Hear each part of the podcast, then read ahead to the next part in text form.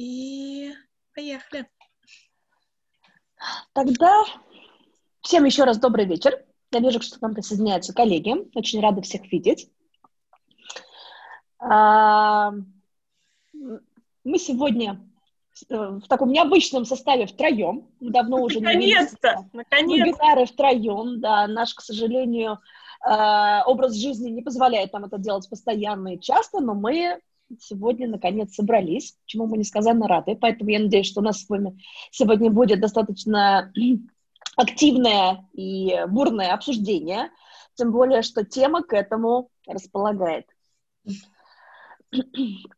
Так, о чем же мы с вами сегодня будем говорить?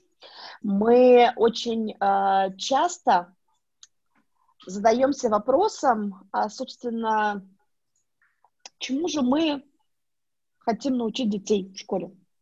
Зачем они вообще ходят в школу?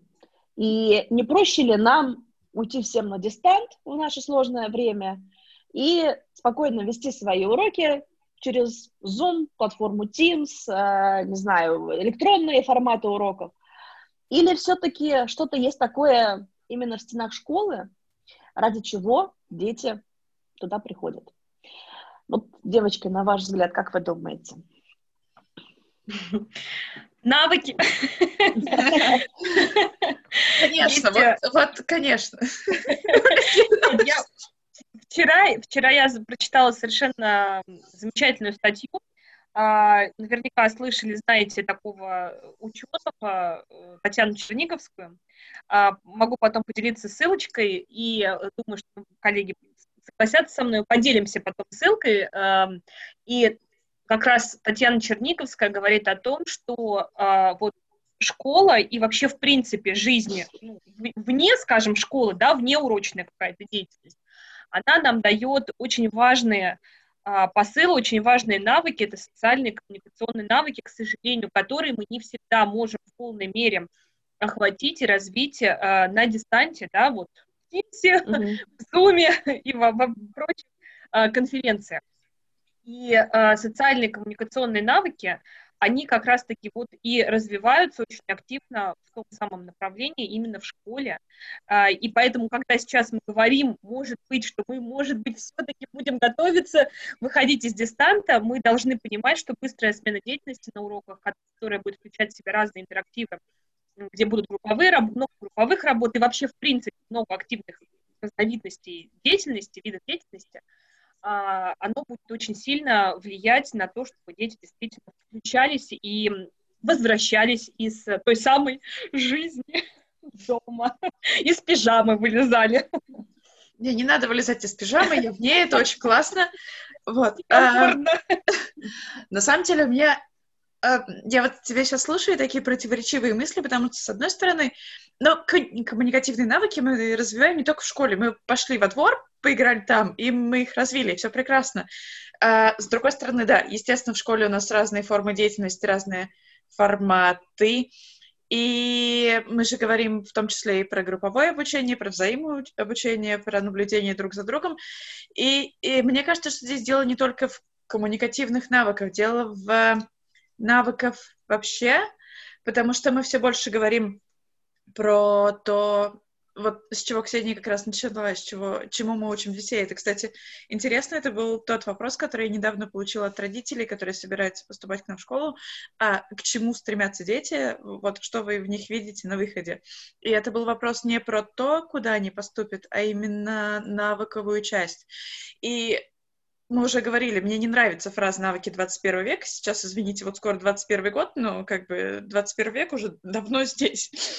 Uh, мы можем называть это как угодно, soft skills, ATL, uh, но надо понимать, что хотя достаточно давно все говорят про то, что это нужно развивать, это нужно делать, наша образовательная программа включает в себя зоны расплывчатые, mm-hmm. вот, но, к сожалению, по факту это не всегда имеет место быть.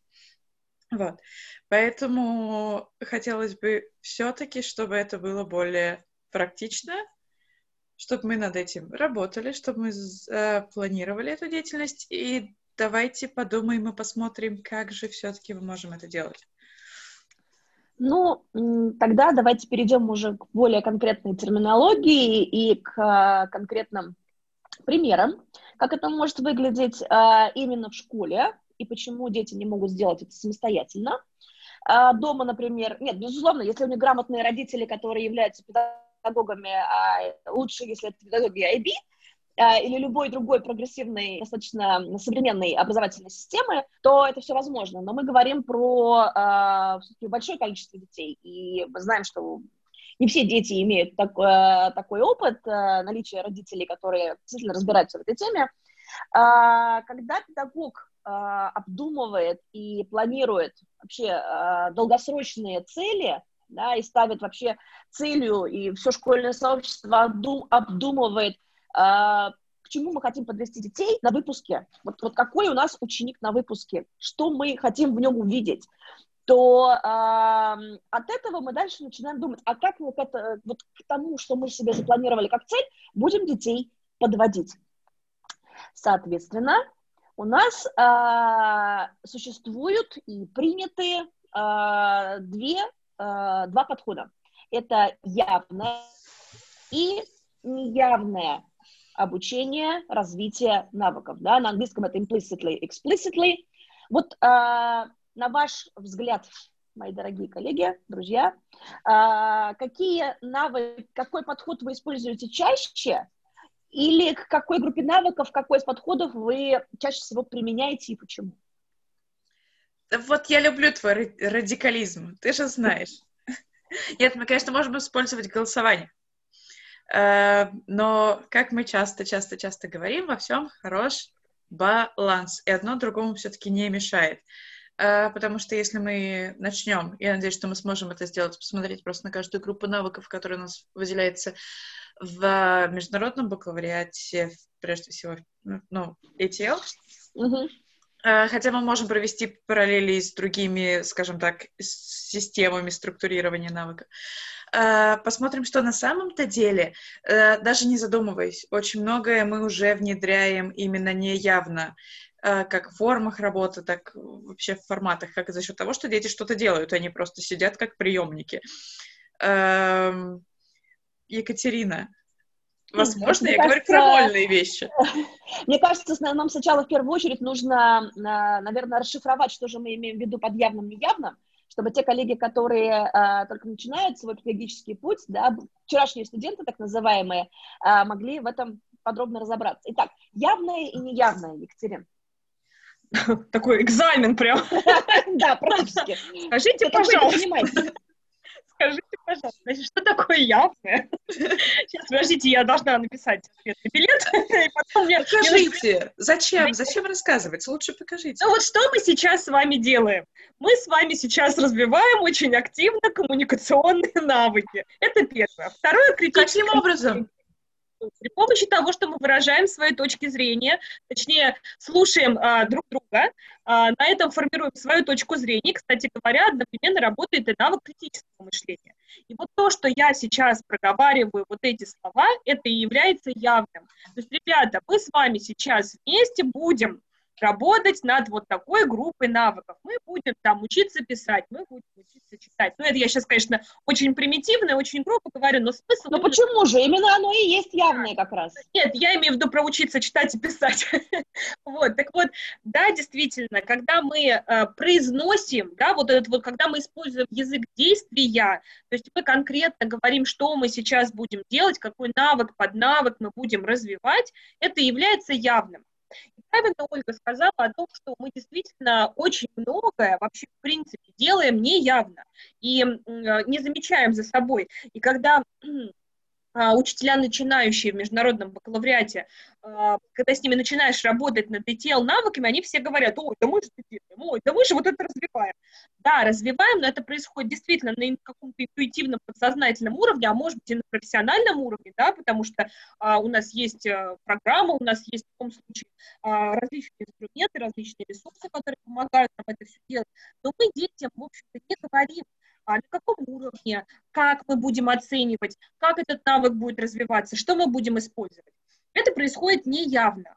Вот. То есть, когда мы не проговариваем. Ну, вот, Ксения, на, на твой вопрос я, наверное, хочу сказать, что а, И с Ольгой, опять же, соглашусь, действительно баланс, баланс и в явном, и в неявном, вот таком проговаривании, да, а, но я вот все же считаю, что когда мы говорим, ну, как а, координатор по программе международного, по, прошу прощения, по программе MYP, а, я хочу сказать, что в пятом классе, когда детки приходят пока еще, а, ну, скажем так, не совсем осознанно, да, понимают, что они конкретно делают, мы все равно чаще всего проговариваем, в любом случае. Конечно, а, начиная переходить уже на уровень выше, ну, естественно, в любом случае, в любом классе есть, и в пятом классе, и в началке, есть дети, которые находятся не на уровне новичка, не на уровне ученика, то есть на уровне уже более высоком, они могут уже что-то сами, может быть, показать, да, тогда они в любом случае это делают интуитивно. А вот детки, которые у нас находятся на уровне в пятом классе а, новичка такого, да, который только-только начинает э,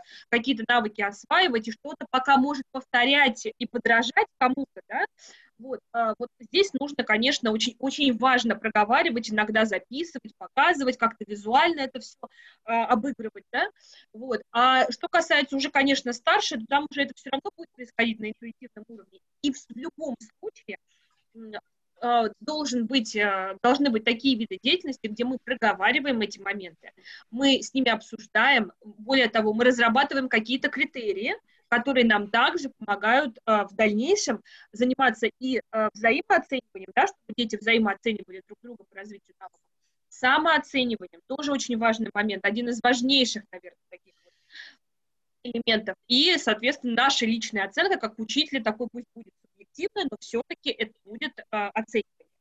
Вот. Так что, в общем-то, вот я думаю, что так. Опять а, ты забыла про дошколку. Спасибо огромное, Екатерина. Вот, дошколке а, нужно все, все проговаривать. Да. Смотрите, а, вот это все прекрасно, но мне кажется, что нам нужно сейчас с вами перейти к более конкретным вещам. И я бы хотела посмотреть конкретные примеры по а, конкретным а, группам навыков. А, и вот Екатерина уже начала а, говорить об этом. Это навыки коммуникации, коммуникативные навыки, в ней у нас, в, в этой группе у нас очень много разных подпунктов, там есть грамотность, и умение устно и письменно преподносить информацию, а также воспринимать эту информацию, это и э, мультикоммуникация, да, умение общаться посредством э, современных технологий, вот а, какие у вас есть примеры, может быть, мы с вами разделимся и как раз посмотрим на дошколку, начальную школу и среднюю школу, как это может выглядеть именно а, с точки зрения явного и неявного подходов. Ну, Оль, Я думаю, что Ольга должна начать. Да. До школки начнем. Но на самом деле ты основную мысль очень правильно выразила. Мы, как попугаи, мы проговариваем вообще абсолютно все. А, потому что структурированный, э, структурированная деятельность — это хорошо, но намного больше у нас получается именно из взаимодействия, скажем так, из тех, из того, что мы можем подловить те моменты, которые происходят. И если мы говорим про коммуникацию, это и берем вот начало POAP, это три года, то э, нам нужно сначала научиться выражать себя, потому что у нас не у всех есть дикция, не все мы не можем говорить, и мы смотрим именно на то, чтобы ребенок мог даже с вот этим с лимитированным арсеналом выразить свои мысли, желания и эмоции.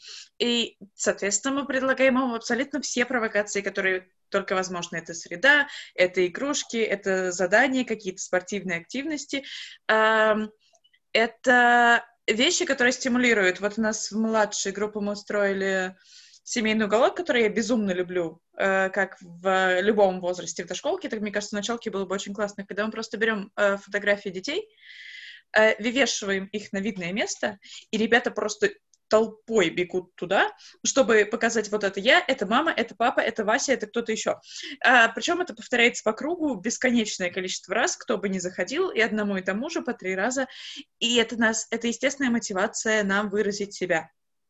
Э, в дошколке, опять же, мы всегда проговариваем, что сейчас мы будем слушать, потому что слушать — это то, чему мы учимся. Очень сложно этому научиться.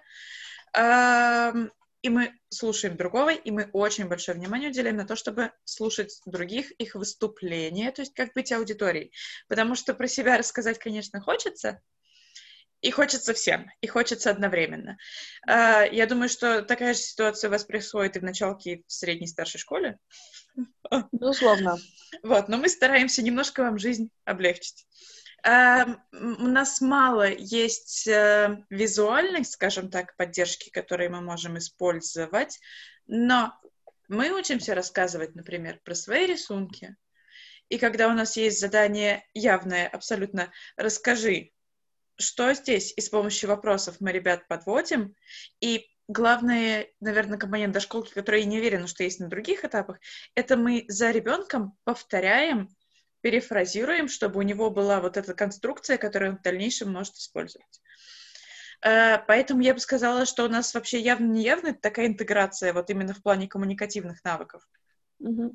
Тоже происходит, когда дети становятся взрослыми и адекватными. Я про начальную школу сейчас. Вы подумали, что происходит? Ну, э, смотри, э, во-первых, э, в начальной школе мы, безусловно, начинаем с того, чем вы занимаетесь в детском саду.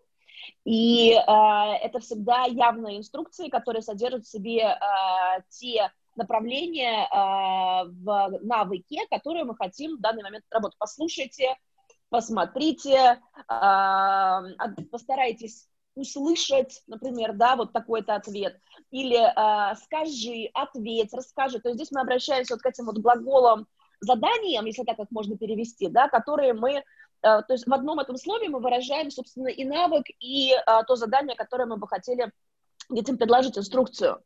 Э, однако, подходя к четвертому классу, мы э, стараемся делать уже более серьезный акцент не просто на э, предоставлении детям э, вот такого задания и явного подхода, но, э, безусловно, это предоставление выбора, как ты хочешь это сделать, да, вот так или вот так, и уже активное использование, мы сейчас плавно перейдем к критическому мышлению, э, умение обосновать, почему это вот так, а не вот так, и какой навык конкретно сейчас нужен в данной ситуации, потому что мы уже начинаем их готовить к средней школе, когда они учатся обосновывать свои ответы, а прежде чем они перейдут в, началь... в среднюю школу, э, они выступают на выставке.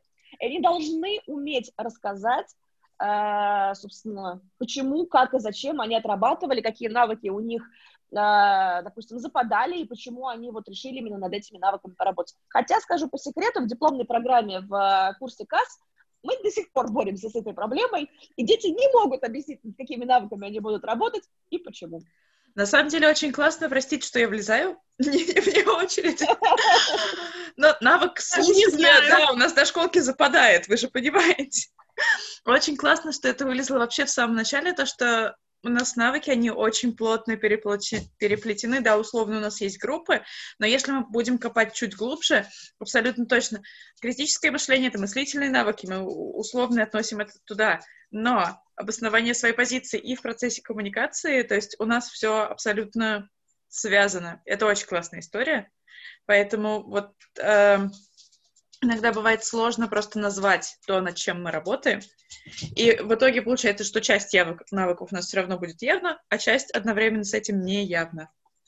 Прошу прощения, средняя школа.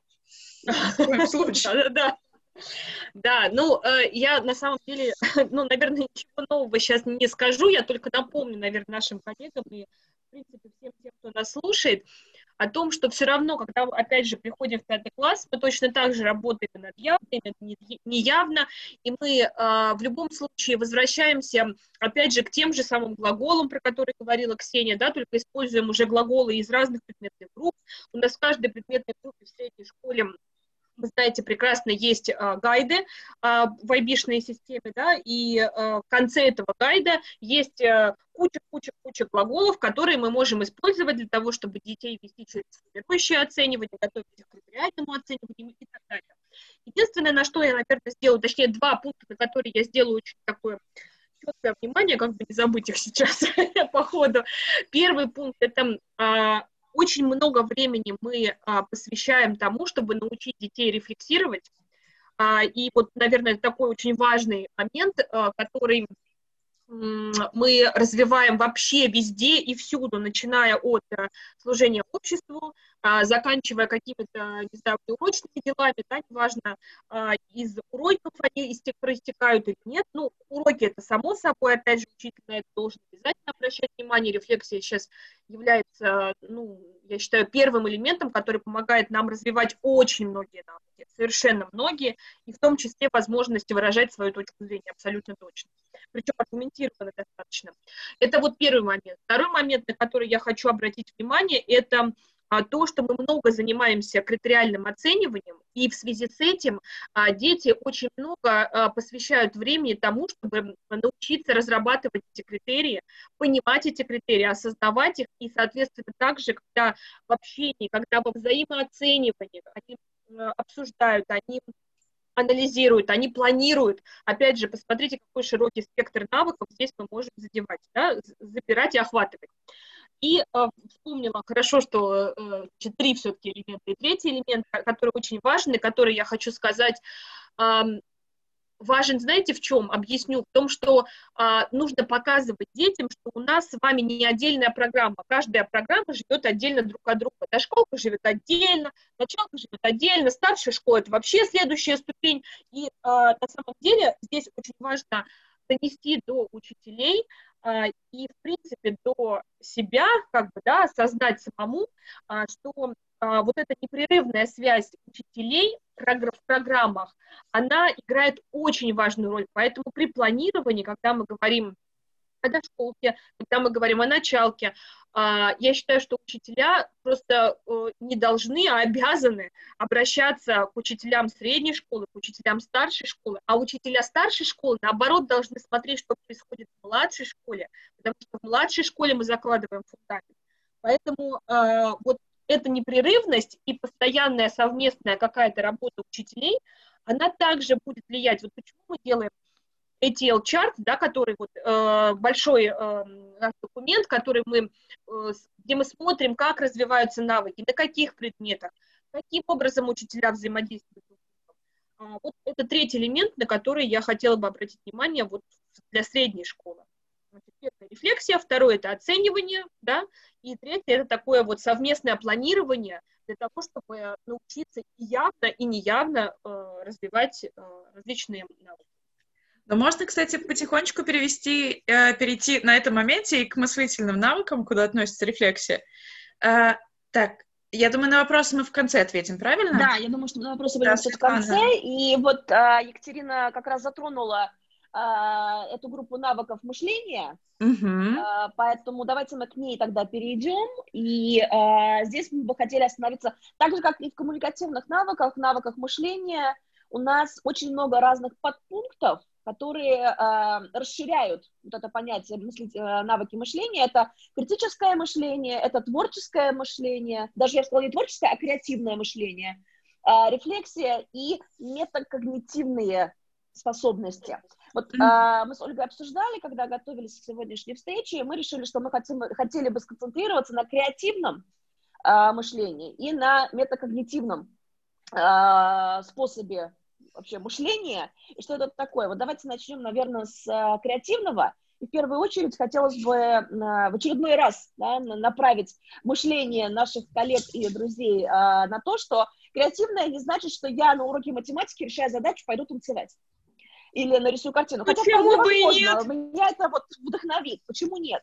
Но а, та идея, которая закладывается вот в этом а, подпункте, под навыки, это то, что я могу э, как ученик или как человек применить новый, ранее неиспользованный подход для решения какого-либо вопроса, задачи, ситуации и так далее. То есть посмотреть на что-то с новой точки зрения, посмотреть на какую-то э, идею с абсолютно неожиданной точки зрения, например. Найти вот, новое э, решение, бы... да. Да, да, применять... Да, прости, что перебила. Продолжай. Нет? Я просто хотела сказать, что я бы хотела в этот раз на, начать с э, старшей школы, коли уж я говорю, ага. рассказать рассказ про дипломную программу. И вот здесь как раз э, от детей в дипломной программе ожидается полное э, понимание, что это такое и применение этого на практике, так же, как и метакогнитивное. Знать, как я учусь, умение проанализировать, как я учусь, сделать выводы, если необходимо, скорректировать и выйти на какие-то новые э, варианты, потому что времени на изучение в дипломной программе нет. Там уже нужно активно применять. И вот э, что же мы делаем тогда в средней школе, чтобы дипломно они чувствовали себя комфортно, Екатерина? Развиваем навыки. А, давайте тогда явно, не явно, как мы можем это делать? Именно а... вот а, метакогнитивные и а, креативный подход. Слушайте, ну, опять баланс, а, ничего другого не скажу, опять баланс, и, а, наверное, все-таки, если мы говорим про старшую школу, и если мы говорим о том, что а, мы движемся к персональному проекту в девятом классе, а, мы должны понимать, а это чистой воды метакогнитивные навыки и чистой воды креативные навыки, они там должны описать это все дело и прийти в 10 класс уже с четким пониманием. А, тогда все-таки а, на разных, наверное, предметных областях мы будем это делать все-таки явно, при помощи различных инструментов стратегии.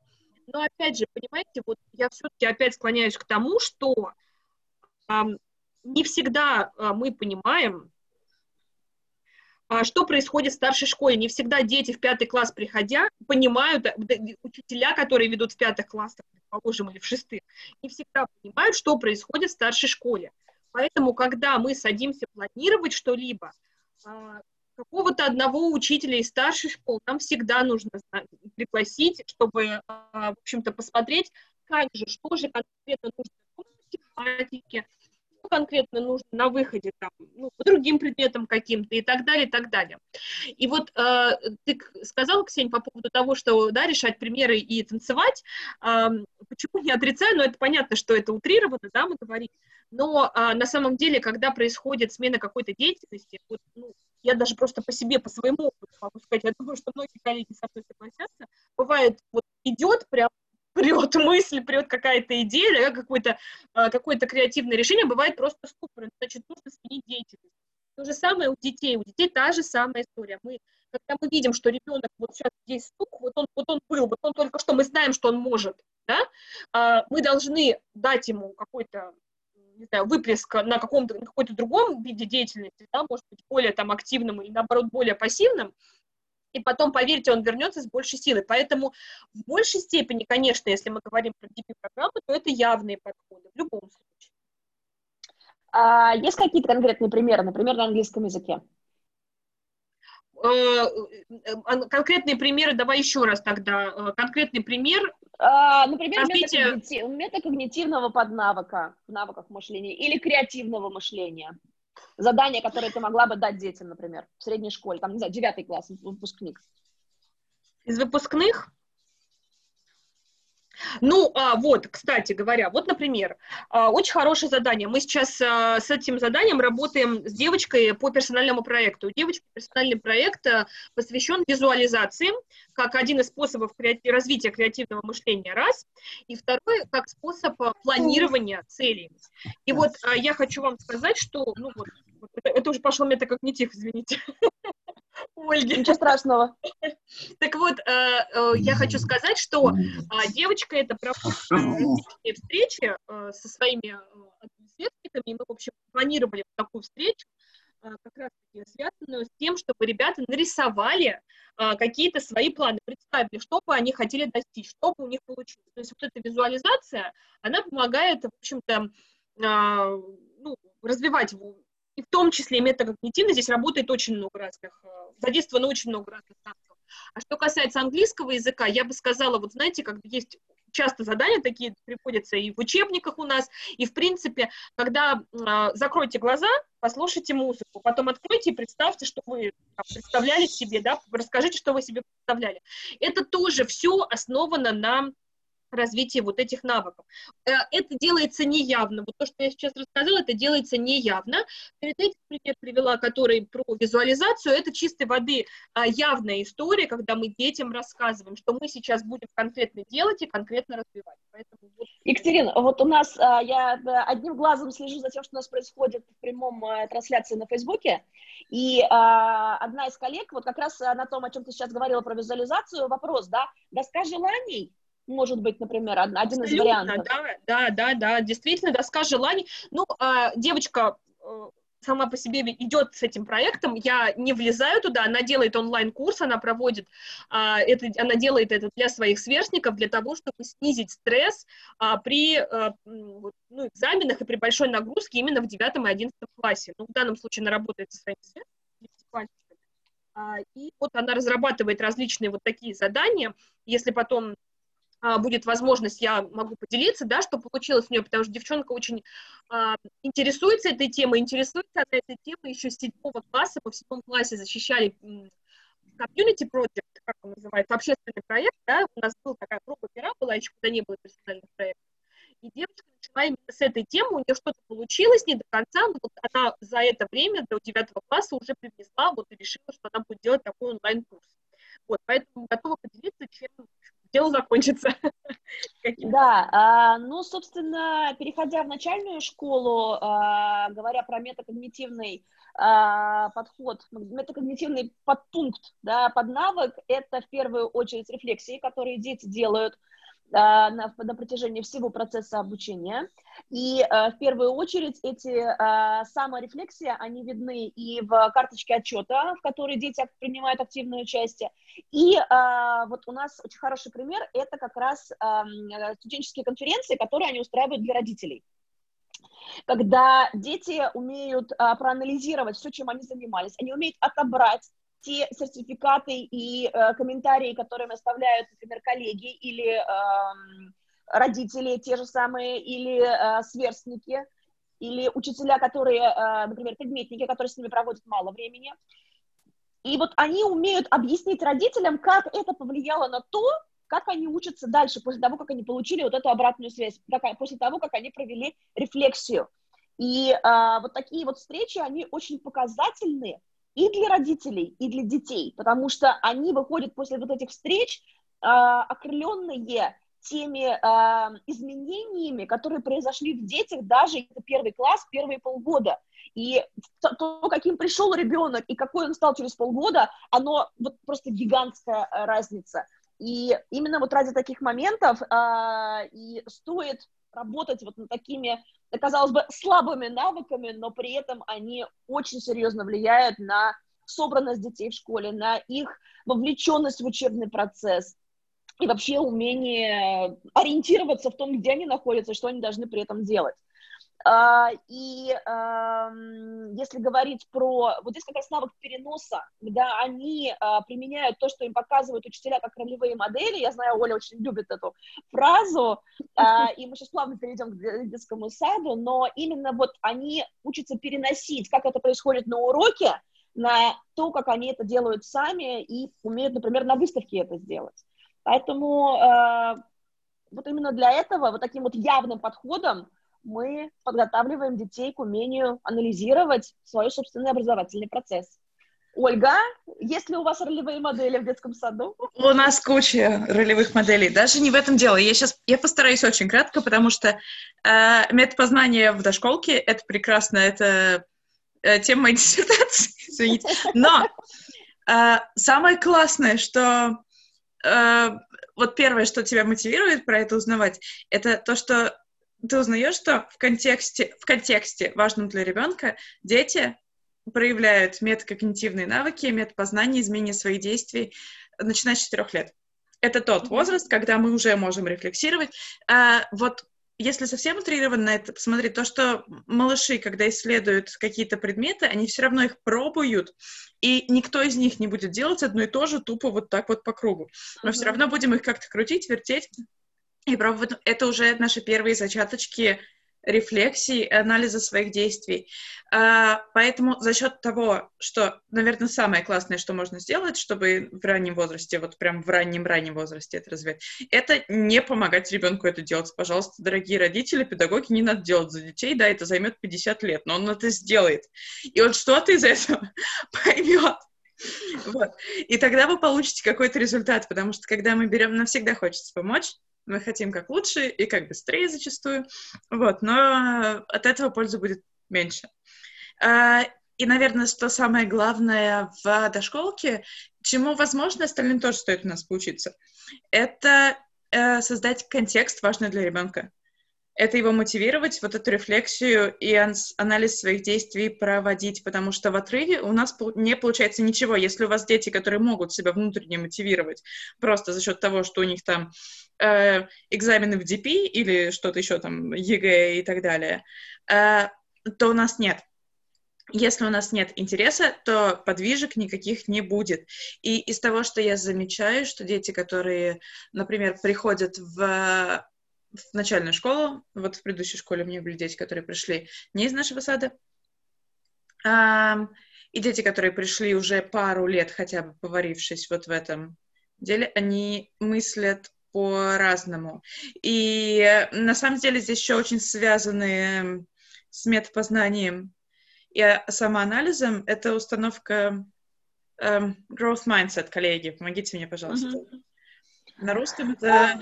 Усиленное, расширенное сознание, да, вот это вот умение... Да, установка на рост, вот. Да. А, когда мы понимаем, что ошибаться это нормально, потому что если этого нет, то рефлексии у нас не будет. Мы просто для себя решим, что это для нас запретная зона, и не будем туда больше лезть. И, естественно, через, э, через ролевую модель здесь очень много как раз у нас вот будет явного, как, ну, как вообще до школки, проговаривание того, что вот так mm-hmm. у меня не получается, а что, если я попробую вот так вот? Или что можно делать даже с помощью вопросов, с помощью проговаривания, это очень важно. У нас что-то mm-hmm. опять... А, сейчас, можно я прям влезу, тоже mm-hmm. хочу влезть? Очень классную ты вещь сказала, и у меня появилась вот про не бояться, да, мы действительно об этом много говорим, а, но вот мы очень хорошо сейчас начали, а, Ксения начала именно со старшей школы, а, я думаю, потому что Э, мы должны в любом случае действительно видеть, мы, мы начали с этого, да, мы в конце должны понять и увидеть, точнее, в начале мы должны понять, что будет вот в этом конце, конце в 11 классе, когда он выпустится из программы DP, какой он будет, какие навыки у него будут развиты, как он будет уметь рефлексировать и так далее.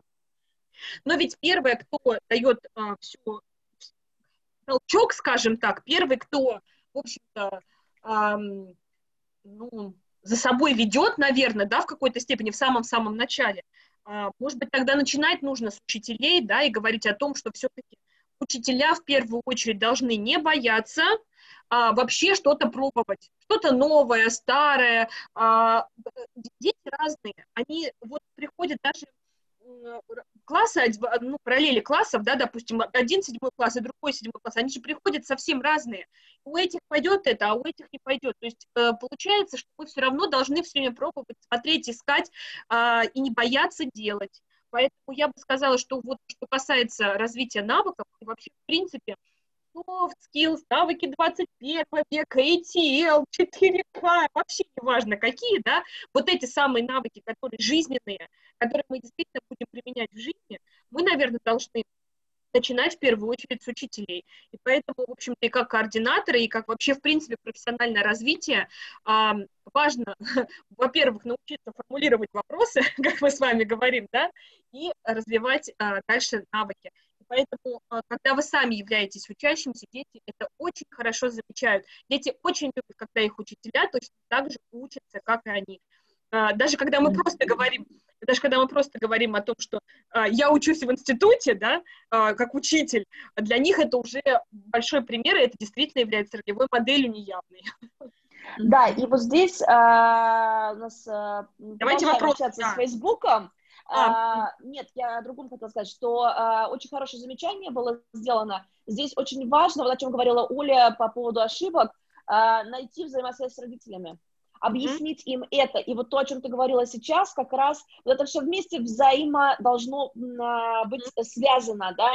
Когда мы обучаем себя, учителей, и когда мы обучаем родителей, вот только когда мы начнем работать в одном направлении, тогда мы сможем добиться тех результатов, которые мы себе поставили как цели. А еще, вот о чем говорила э, Ольга по поводу, э, он, пусть он делает сам, но сделает и сделает какие-то выводы, это очень тесно переплетено с исследовательскими навыками. И если мы вспомним, это как раз умение, вот о чем ты говоришь, ставить вопросы, уметь находить информацию, причем уметь находить ответы на свои вопросы, как а, проводя собственные эксперименты, так и работая со вторичными источниками, изучение энциклопедий, изучение видео, изучение статей. Я сейчас не говорю про какие-то супер сложные академические э, написанные статьи для э, выпускников магистрантов, но даже маленькая заметка в детском журнале по э, какому, не знаю, научному предмету, это уже серьезная работа для детей. Я сейчас говорю про, про начальную школу. И а, вот умение ее прочесть, умение ее понять, а если непонятно что-то, найти объяснение, не знаю, в переводе, например, или спросить у взрослого, вот, вот эта работа, она как раз а, учит детей а, делать это быстрее, делать это качественнее, но делать и получать а, вот именно вот то наслаждение и удовольствие от того, что я сделал это сам. Поправьте меня, если я говорю что-то не то. Нет, совсем не хотим поправлять. Отлично, на самом Давайте деле. Давайте попробуем это... ответить на вопросы, потому что у нас есть в чате вот здесь вопросы, да? Да, у нас есть вопрос, а возможно ли развитие некоторых навыков с помощью роботов или голосовых помощников? Некоторых почему бы и нет. Я использую приложение, которое помогает мне самоорганизовываться, потому что иначе я забуду половину своих дел. И это касается как рабочих моментов, как и домашних. То есть э, почему бы и нет. Я знаю, что ребята у нас в началке используют приложение для того, чтобы растить деревья. Э, когда ты занимаешься или что-то делаешь, ставишь таймер, mm-hmm. И за счет этого ты выращиваешь там свой лес. Э, Однажды я хотела, но поняла, что это очень дорого, и я пока не готова. но, но, но само предложение очень крутое на самом деле. Угу. Там, а там, я не знаю, я находила какое-то бесплатное. Я попробовала, мне просто не помогает. А, те же самые помидоры, если мы говорим про э, техника помодоро, а если mm-hmm. мы говорим про самоорганизацию, что мы там 25 минут, по-моему, или в зависимости от возраста, сколько-то минут эм, работаем, сколько-то минут у нас пауза, и вот такими циклами мы работаем. Э, коммуникативные навыки э, вообще на самом деле можно, потому что сейчас, сейчас есть прекрасные э, боты. А как же Алиса? Алиса же, Алиса! Э, я хочу, наверное, двумя моментами поделиться. Есть, наверное, плохой пример. Э, или, не, э, наверное, неплохой. Пример, который мы можем использовать. Эм, есть много инстаграм-каналов, которые ведутся нейросетями. Э, есть прекрасные абсолютно, которые я потом напишу для интересующихся, эм, э, на котором опробуют, опробуются разные нейросети. И получается блог обычной как бы дамы. Вот типичный, извините меня, папский блог. А, за счет того, что сети разные, некоторые тексты там достаточно качественные, а некоторые а, на самом деле как антипример просто прекрасны, потому что с точки зрения структуры все нормально, с точки зрения выбора слов все нормально, но они настолько странные, чтобы вот понять, использовать их как э, материал, чтобы изучить, и чем же все-таки человеческая речь отличается от вот этого, это очень интересно. И сейчас, на самом деле, много ботов. Например, я пользовалась... Есть бот, который ведет когнитивную поведенческую терапию. Э, просто приложение, которое тебе помогает. И достаточно, ну, как бы... Я так понимаю, что я, я не клинический случай, но, в принципе, можно. Почему бы и нет? А тут еще вопрос есть. Возможно ли использовать психологические тесты для оценки навыков критического мышления в программе MYP? Ну, я думаю, что зависит все от психологического теста, я так предполагаю. Ну, и... мы не специалисты, да. Ну, да. Я, О, вот у нас на Фейсбуке, коллеги, есть а, очень интересные примеры. Очень хочу поделиться со всеми. Кого нет на Фейсбуке, кто с нами присутствует здесь в, в прямом эфире. А, коллега пишет, а задачила тут детей. Черепаха без панциря, она голая или бездомная? Точно, да. Ну вот они провокационные вопросы, да, которые рождают. Опять же, все начинается с умения сформулировать вопрос. А, на самом деле это очень интересная тема. Кто, кто не знает, как устроена черепаха, погуглите, это не первое и не второе, это еще хуже. А, и мы не, мы не даем готовые ответы, идите гуглить, это действительно очень классно. Да, ну, ну собственно, мы тогда потихоньку переходим к оставшимся двум а, навыкам. Это а, взаимозависимые и взаимонеразрывные социальные навыки и навыки эмоционального а, интеллекта или навыки самоорганизации по-другому. Почему они само, а, взаимозависимые и взаимонеразрывны? Потому что мы, люди, человеки, существа социальные, и э, именно когда мы находимся в социуме, мы проявляем свои эмоции, чувства, э, всплески и так далее, и умение контролировать себя э, важно именно, когда мы на публике, когда мы в социуме. Когда мы один сам на себя, здесь э, все будет направлено только на меня или на какие-то неживые окружающие предметы, а вот именно в социуме это имеет значение. Поэтому, когда мы подходим вот к этим вот очень сложным, очень глубоким и таким противоречивым вопросам, да, как самоорганизация, эмоциональный интеллект, умение выплеснуть эмоции или не выплеснуть в определенный момент, да, умение сделать этот выбор, сделать или не сделать сейчас, разрыдаться, устроить истерику или не надо. И э, как это зависит от того, в каком социуме я нахожусь, в семье, с друзьями, в классе, или я, например, путешествую в какой-то другой стране. Э, и вот как раз именно в начальной школе и в дошкольном отделении, потому что все, два подразделения большой программы PYP, Uh, у нас вот эти трансдисциплинарные темы как раз очень хорошо помогают нам uh, явно обсудить с детьми вот такие вопросы, потому что мы можем показать мультики, на основании которых мы можем обсудить те ситуации, в которых возникли, uh, оказались герои. Мы можем создать какие-то кейсы, какие-то такие моделирования, в которых дети принимают активное участие, как, например, ролевые постановки, и попробовать разрешить какие-то конфликтные ситуации именно вот исходя из э, тех советов, из тех подходов, которые им предлагает, например, психолог, или которые они вывели сами в результате своего исследования, что зависит от возраста детей. Как это отличается в средней школе, Екатерина? Да, опять же, собственно, все э, происходит непрерывно. И также используем мультики и все остальное.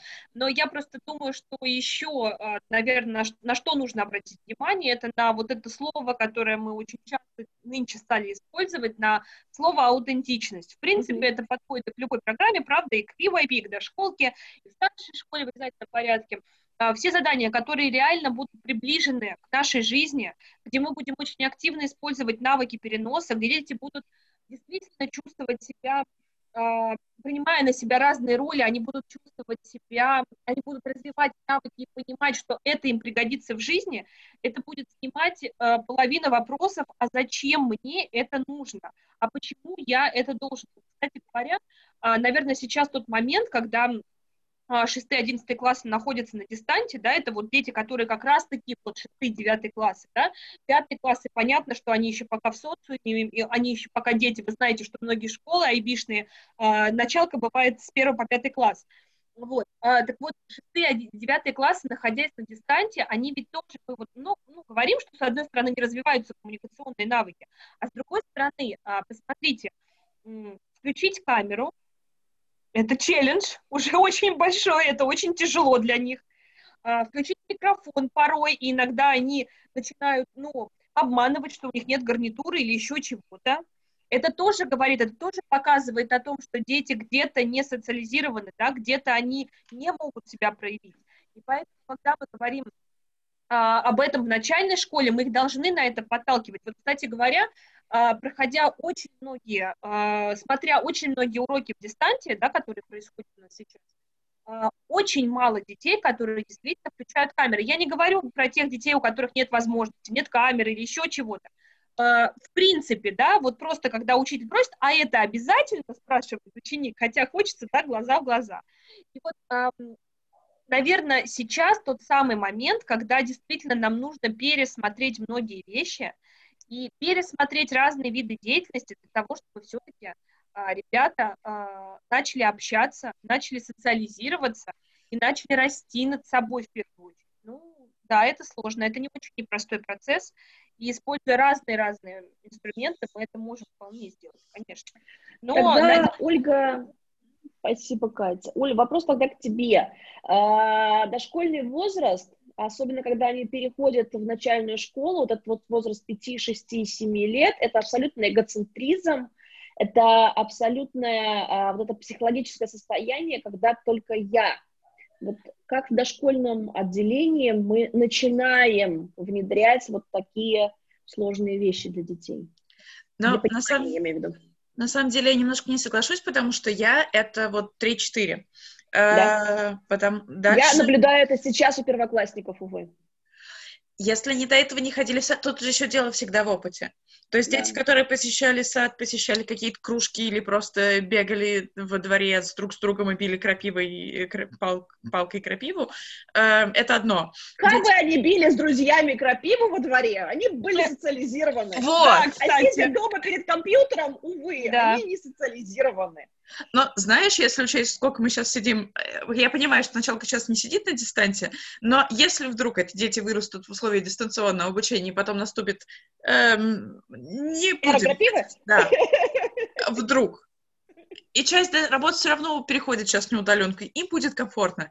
Вот здесь, опять же, я, мне очень сложно представить, что будет, когда вот наши воспитанники будут э, взрослыми. Э, невозможно и... представить. Невозможно. Но вот я здесь не хочу говорить, что что-то плохо или хорошо, потому что э, это мое субъективное, потому что я росла в другой реальности абсолютно. То, что они хорошо общаются через э, девайсы, это хорошо. Потому что они уже хотя бы через что-то хорошо общаются. Вот у меня, например, э, я не знаю, как у вас, коллеги, но вот у многих из моего поколения косяк, что мы не можем разговаривать по телефону. Мне вот мне просто плохо, мне трясет я могу написать, я могу поговорить лично с человеком, но разговаривать по телефону это ужасно, потому что есть голос, нет картинки, все, не работает так. А, поэтому а, возвращаемся к тому, что мы начинаем, в идеале, если мы говорим про детей, которые ходят в сад, мы начинаем а, социализироваться, скажем так, не то, что социализируемся мы все время, но если в три года, в три-четыре мы большую часть времени играем рядом с друг с другом, да, мы можем играть в одно и то же, но мы играем рядом, то потом мы начинаем играть вместе. И на самом деле я смотрю сейчас на старшие, на средние и на нулевки, на наши. Вот на средние, наверное, больше в паре из того, что я вижу, ребятам нравится. А дальше им нравится, им нравится действительно работать в группах, особенно когда простроено так, что ты, например, в чем-то не особо, вот, а групповое задание вот как раз на это. А вот этот вот чувак, я с ним, во-первых, дружу, мне с ним весело болтать, мы можем вместе отвлекаться, да еще он в математике смыслит вообще все радости жизни абсолютно. Mm-hmm. Поэтому, опять же, э, мы с вами много говорили про групповую работу и про то, э, как мы ее выстраиваем. Если мы подбираем, опять же, работу, которая является э, проекты, задания, что угодно. Mm-hmm. Слово работа тоже меня немножко смущает. Который является многогранными и включает в себя несколько аспектов, когда в рамках вот этого проекта нам нужно что-то придумать, записать, нарисовать, что угодно. А, и как раз мы создаем вот эти э, разноуровневые группы. За счет этого ребята учатся. И вот это как раз то неявное, а, о чем мы говорим. А, потому что у нас много заданий на парное взаимодействие, и это сюда же мы, даже без планирования автоматически, у нас включаются все предметники. Это та же самая музыка, та же самая физкультура, потому что, ну, это основа. Mm-hmm. А, наверное, с неявным развитием вот этих навыков у нас проблем нет. А вот с тем, что мы их проговариваем, особенно когда у нас возникают конфликтные ситуации, mm-hmm. вот это тоже здесь, э, потому что когда мы начинаем, нам, вот действительно, Ксения о чем-то говорила, нам сложно, нам сложно поделиться, нам сложно mm-hmm. подождать. И опять же мы делаем такой выбор, который не совсем выбор о чем мы уже говорили. Ты хочешь поделиться сейчас или через пять минут? Э, ты хочешь э, поделиться там с Васей или с Петей? То есть э, все равно это какой-то голос, который у нас есть, это решение, которое мы принимаем. Но да, иногда ты просто упираешься в то, что в ступор. Вот просто нет. Ну, э, опять же, говоря про эмоциональные, вообще навыки самоорганизации, социальные навыки, мы э, должны вернуться здесь э, к Хэти, э, который говорил о том, что или не Хэти это был, я, честно говоря, уже не помню. Мы где-то это обсуждали, что когда у нас есть опасность жизни и здоровью ребенка, неважно, насколько это в данный момент, вернее, неважно, как это будет повлияет на ребенка в данный момент, мы должны это предотвратить. Нравится нам оно или нет. Без выбора, без э, хождения вокруг да около, а просто это остановить. Потому что иначе дальше последствия будут невероятные. Вот об этом нужно помнить всегда. Какими бы мы ни были толерантными, какими бы мы ни были открытыми к проявлению детей, мы должны помнить в первую очередь об их безопасности, об их здоровье и их комфортном нахождении в классе, чтобы не было никаких буллингов у нас и так далее. А, Екатерин, а, по средней школе у нас такой вопрос. А, возможно ли использовать психологические тесты для оценки навыков критического мышления в программе MYP? Ну, а вот мы, да, уже проговорили этот момент, то, что смотря какой будет психологический тест. И вообще я бы сказала, что, наверное, психологический тест, он э, Слушайте, ну, такое дело очень тонкое, если честно mm-hmm. говорить. Во-первых, наверное, его должен составлять опытный психолог. Это первое, чтобы не навредить. Знаете, наш первый девиз – это «не навреди». А, я бы сказала, для оценки вообще, в принципе, навыков существует очень много разного инструмента, который может использоваться школой в совместном подходе или отдельно каким-то и вот все-таки я бы не делала акценты именно на психологические тесты. Тесты, да, может быть, какая-то диагностика метапредметная, еще что-то, но вот психологические тесты. Я, бы тоже... а, я здесь очень Сейчас, Оль, две секунды. А, вот как раз я говорила про психологические тесты, я вспомнила про критическое мышление и ПИЗа. И э, мы э, как раз вот в нашем университете недавно у нас было задание, мы активно обсуждали на дискуссии вообще эффективность ПИЗы и влияние на развитие образования в каждой стране, которая участвует в ПИЗе. И мы пришли к выводу, что невозможно сравнивать страны, основываясь на ПИЗе, как э, едином критерии, как KPI, например. Потому что э, мы не входим в нюансы этой страны, мы не знаем подноготные этой страны. И сравнивать и делать выводы об эффективности, ну, мне кажется, немножко не, э, неверно, вот то, точности так же, как и использовать ПИЗа для того, чтобы сказать, ребенок э, действительно критически мыслит или не мыслит. Знаете, я бы вот, наверное, опять же, с точки зрения психологии, я бы сказала, что психологические тесты можно было бы, наверное, использовать, а, и то, опять же, составленные очень опытным психологом, и опять не навреди, а, для оценки, ну, оценки, да, оценивания развития профиля учащегося. Вот потому что они очень связаны с качеством характера все-таки. Вот. А вот что касается критического мышления, да и вообще навыков, ну, вот, да, хотела добавить, не знаю. Да, я сейчас буду капитан радикал, потому что больная какая-то, абсолютно больная история. Революция.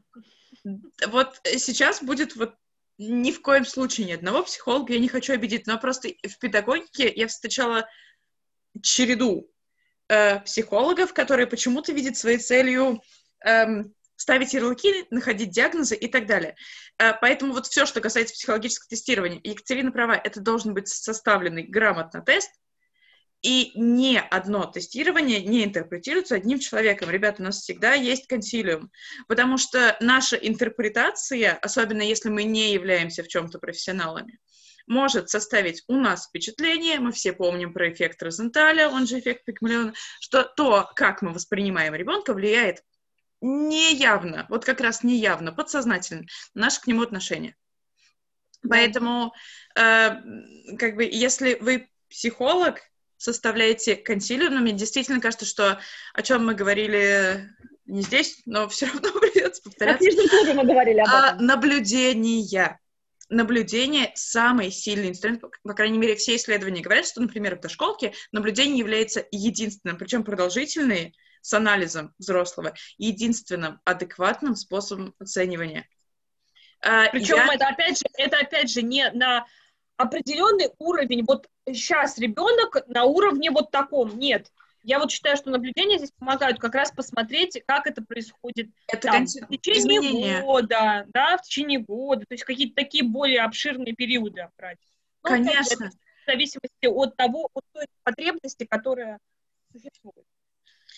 А, Тимур, да, в чем еще косяк любого тестирования, сейчас я, я почти, мой фонтан почти иссяк, но просто две, второй важный момент, что любое тестирование — это одномоментное такое событие, и на это может влиять куча факторов вне школы, и мы их не можем учесть. А, опять же, наблюдение — это такое, либо вы тестируете ребенка там раз в неделю в течение года из этого делаете, либо просто вы за ним смотрите, наблюдаете, общаетесь с ним, что вам намного больше, ну, мне кажется, информации даст.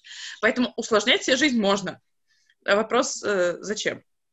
Слушайте, здесь комментарий, простите, здесь комментарий в Фейсбуке идеальный. Помните историю, когда э, он рисовал только, ну, ребенок рисовал только в нижней части листа. Психолог составил про него картину, а ребенок просто не доставал до верхней. Это вот примерно, да. Спасибо большое. комментарий, да. Да, ну, собственно, э, я думаю, что мы эм, плавно из этого прямого эфира перетечем э, на наш вебинар, который э, состоится не в эту субботу, а в следующую субботу. Это 13 число, 13 э, ноября. И, не 13 подождите, что-то я запамятовала. 14 простите меня, пожалуйста. 14 14. ноября, э, где мы будем э, рассказывать и показывать непосредственно сами стратегии явного и неявного, а скорее всего, наверное, явного э, подхода для развития э, всех пяти групп навыков, поэтому будем видеть вас на наших вебинарах. Если вы не знаете, как к нам присоединиться, пожалуйста, напишите нам на почту или найдите нас на сайте, мы всегда открыты к общению. Эм, у нас э, наши дальнейшие планы — это книжный клуб, который состоится на следующей неделе в четверг, после чего в субботу мы проведем наш вебинар по тому, как оценить развитие навыков. Поэтому мы продолжим говорить про soft skills, мы продолжим говорить про навыки 21 века, а, про глобальные компетенции, про подходы к учению, как бы мы это ни называли, это то, что а, вокруг нас неотъемлемо. И самый главный вопрос, который задаем мы все и всегда, а как это оценить? И самый главный вопрос, а нужно ли это оценивать? Всем огромное спасибо. Мы безумно рады видеть всех и на Фейсбуке, кто к нам присоединился, и кто к нам пришел сегодня в Zoom. А, мы будем рады видеть вас на наших новых прямых эфирах. Присоединяйтесь. Пишите, может быть, свои темы и вопросы, которые вам хотелось бы обсудить. И, может быть, вы станете участником нашего обсуждения для того, чтобы поднять какой-то вопрос или тему, которые очень насущны, важны и полезны для обсуждения. Спасибо всем большое. Спасибо. До новых встреч.